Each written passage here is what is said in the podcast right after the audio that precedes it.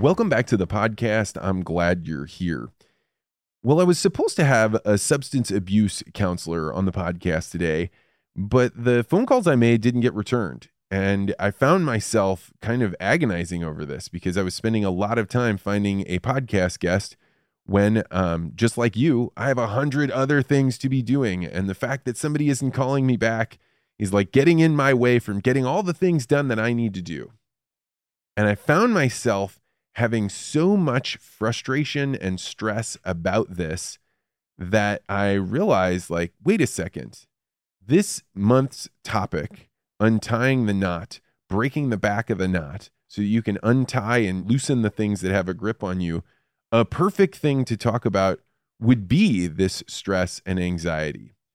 Because there is no way out of stress and anxiety. If you are a person that has responsibilities, if people count on you, whether you're a parent or a husband or a friend or an employee or an employer, if you are a person that has people depending on you, then there's some level of stress. And if you have ambitions or if you have things that you want to reach or uh, obligations you need to meet, then you are inevitably going to run into obstacles that will keep you from that. Now, in this example, mine was a person wouldn't schedule for the podcast, but this is on top of all the other challenges and things you have going on in your life. And so it becomes so easy to get frustrated and angry that I wanted to talk about like, what are the ways you can get past this? What are the ways that you can figure out, like, not how to not have stress anymore, but how to deal with it? And uh, I really only have two good coping methods, maybe three. Actually, I guess I guess three. And I'm sharing these with you not because they are the three best or the three that you just have to try, but because if I put these out there and they aren't coping mechanisms you're using, then you can take them on in your own life. But maybe I'm going to share things with you and you're going to be like, ah, Vance, you're missing the most important one. This is what you should be doing. This is something that works for me. And that would be really deeply valuable. So I'm going to share the things that I do to be able to work my way through stress and anxiety about everyday things. And some of these everyday things are real, you know, real actual problems. You don't solve this, you're going to have an actual issue. And I know that if you're listening to this like you have real problems in your life. It could be that you don't know what you're going to do to to make your finances work. It could be that you have a family member that you're worried about. Maybe you're worried about your own health. Right? Every single person, no matter how easy their life looks, definitely, definitely, definitely has stresses and problems and obstacles that get in their way and uh, that maybe is the first thing to think about is that it you look around and you see people like they don't have my problems. If they had my problems they wouldn't look that happy or they wouldn't look that um, able to just set down their issues. And that's okay. That's a natural thing that happens to humans. I find myself all the time thinking oh man if i could just be that guy then then i could be happier. Then i could be more present.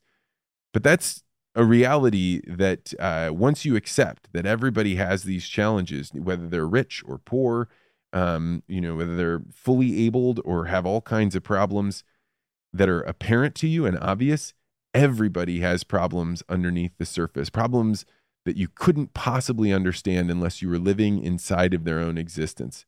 So just having that knowledge has really it's made me relax a little bit more. It's made me be a less envy driven person. I guess I'm kind of embarrassed to say that.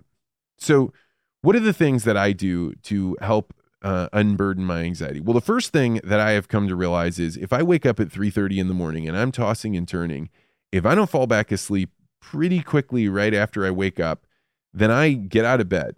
I don't delay it. I get out of bed and I go to my special dad chair and I pull out my journal and I write down everything that I can about what's going on in my world, the things that I need to solve. And uh, this usually takes me like five, ten minutes. And then when I get that done, I find that when I go to lay back down, now at least those ideas are out of my head. My brain isn't being like, don't forget this, don't forget that. And it's not to say that I'm writing a to do list. I'm actually just writing, like, hey, these are the things that I'm worried about or that I'm bothered by. And somehow writing them down makes me feel a lot better. And uh, and usually I get to go back to sleep. And if I can go back to sleep, my anxiety the next morning feels a lot better because I'm not both anxious and tired. Then the uh, the second thing that I always do when I feel anxiety or stress is I try and observe how much I'm thinking about the future. So I look at all of the conversations that I've had in the last 10 minutes, the last hour, the last 24 hours, and I ask myself, how present was I there? You know, was was my daughter asking me for something and I was just kind of placating her?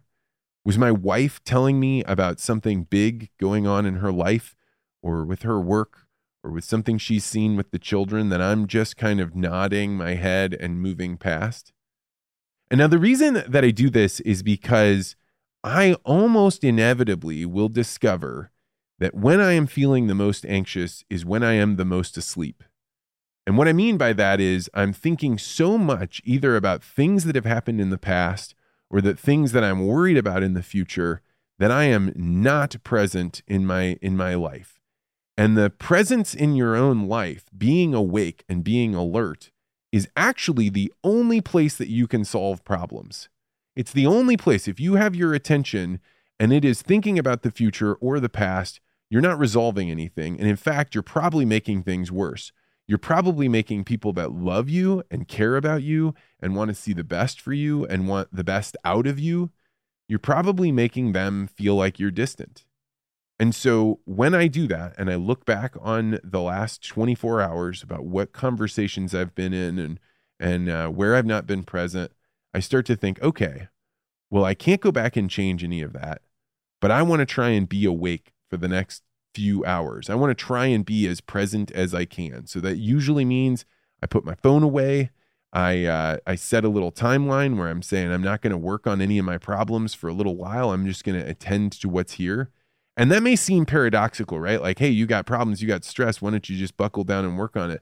But I've found that if I attend to the people around me that care about me, and if I'm really paying attention, many of the problems that I think are huge problems settle into their uh, their actually appropriate place, their appropriate priority. And I also get to have that feeling of being fully present with other people, which makes that my whole demeanor, everything about me feel better and more relaxed. So, the next thing I do after I journal is I try and observe, you know, where have I been present and where have I been asleep and try and wake myself up to being as present as possible for as much as I can and to try and avoid the trap of thinking too much about the past and the future. And then finally, the third thing, and this is something I just learned about, I don't know, a couple of months ago, and it has made a really, really big difference with me. And that is whenever I'm feeling really stressed or really any strong emotion, even happiness, I try and imagine myself about a foot and a half away from me and uh, and I'm watching this human that is me. I'm watching how he's reacting, what he's feeling, what he's thinking, and I try and be as objective as I possibly can. Right? I try and look at like, well, he's really getting frustrated, and I think it's because there's a whole bunch of noise, like there's some music on over there. And uh, both the kids are yelling. And if he had had some foresight, he would have thought to do things maybe a little bit differently. But I never really let that person that's about a foot and a half away from me, my own mind's eye, I never let him be mean to me. He's just making observations about what's going on with this human sitting right in front of me.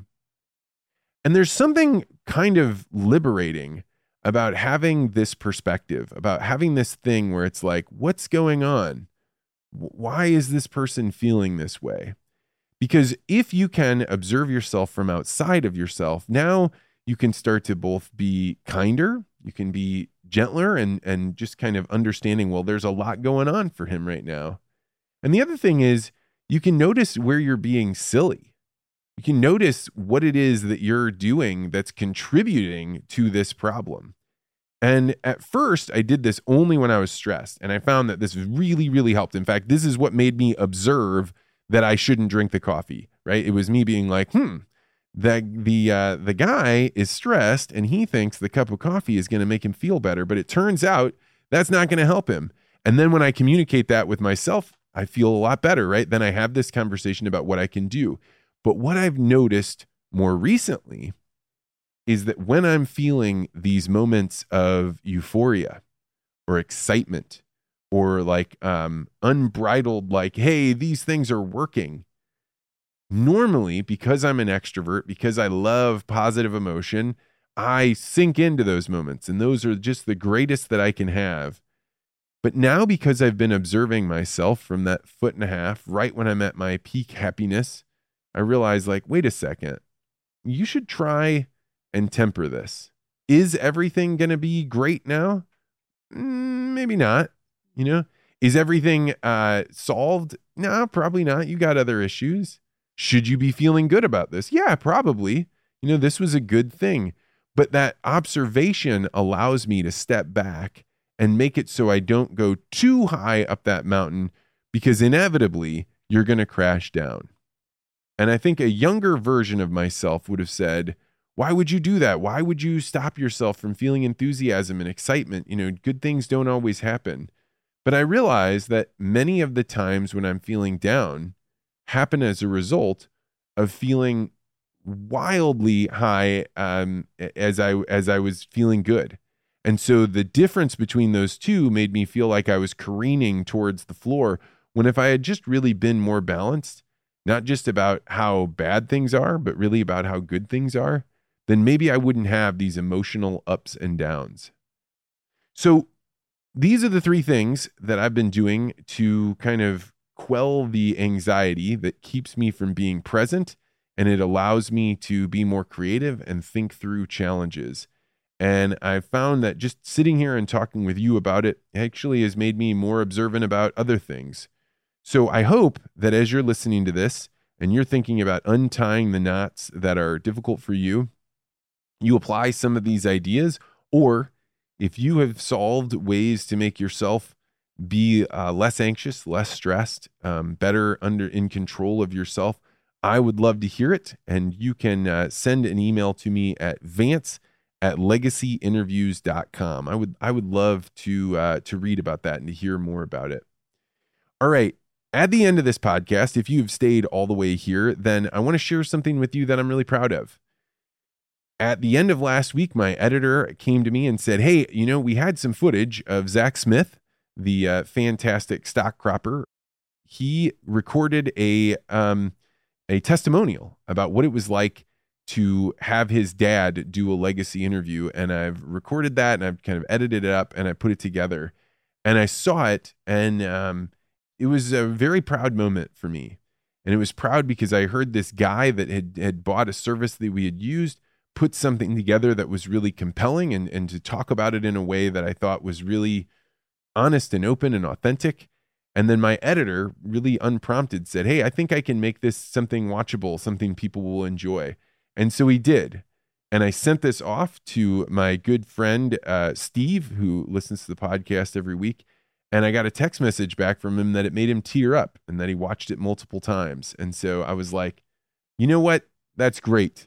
And I want to share this with people. I want to try and get it out there. And I know I can put it up on my website and I can try and put it out on emails, but really, my podcast, you, the listener, you and I have built this relationship. You've been along with me while we're doing legacy interviews. So I'm excited to share this with you. So I hope you enjoy this, uh, this little audio clip of uh, Zach Smith talking about doing the legacy interview with his dad. One quick note is if you are living anywhere in the Iowa, Wisconsin, Minnesota um, area, there is on August 26th going to be a field day with Zach Smith. And uh, he's in Buffalo Center, Iowa. And um, he's invited me up to see it. I'm really excited to see it because he's the guy that's made that stock cropper thing, the uh, the thing where your goats go in front of your chickens and then go in front of your pigs, and it moves in between the fields and uh, it's a really interesting way to integrate crops and and uh, animals together. And uh, I'm going to go up to it on August 26th. I uh, I have included the uh, link to his um, event in my show notes. I would love to see you there. I'm going to be there, and uh, and, I think it's just a really cool thing, and I want to see Zach be successful. So, all right, without further ado, let's uh, let's do the little thing with Zach. Thank you so much for being here, and uh, we'll be back next week with some more on untying the knot. So you bought a legacy interview for your father. Tell me about that experience. Been following your podcast, and I saw the service that you were starting to offer, and I thought well, that's kind of an interesting idea, the stuff that you were unearthing and the value that was being created. and My dad is a great, great storyteller. He comes from a lineage of great storytellers. I'm like, this might be a really cool thing to do for my not only for my dad for his 70th birthday but for our family and our lineage to come for a long time because my grandmother wasn't a fantastic storyteller and she wrote a lot of things down but you know we don't have any video evidence of her mannerisms and the way that she was. And like i never got to meet my my grandfather. He died before i was born. And like to have something like that and capture it um you know and since i i did it and i told other people about the idea they're like i would have given anything. Like they had a parent die too soon. Like i would give anything to be able to go back and watch a video of my mom or my dad and talk and, and to be able to show my kids who never had the opportunity to meet them and to pass those uh, to pass those things on. And then my own children i think question who i am or why i am the way i am. But when you can see that in a generation before from like grandpa or grandma and you start okay well this is why dad was this way. And like wait i'm kind of that way too and it starts to connect the dots across multi generations about who we are and uh, and why we are who we are I didn't know. My you know, my father was reluctant. I think, like a lot of people that don't like to talk or share things, um, to drive to St. Louis to make a eight hour drive to come down and talk to a stranger in a studio that have no idea, you know, how this is going to go.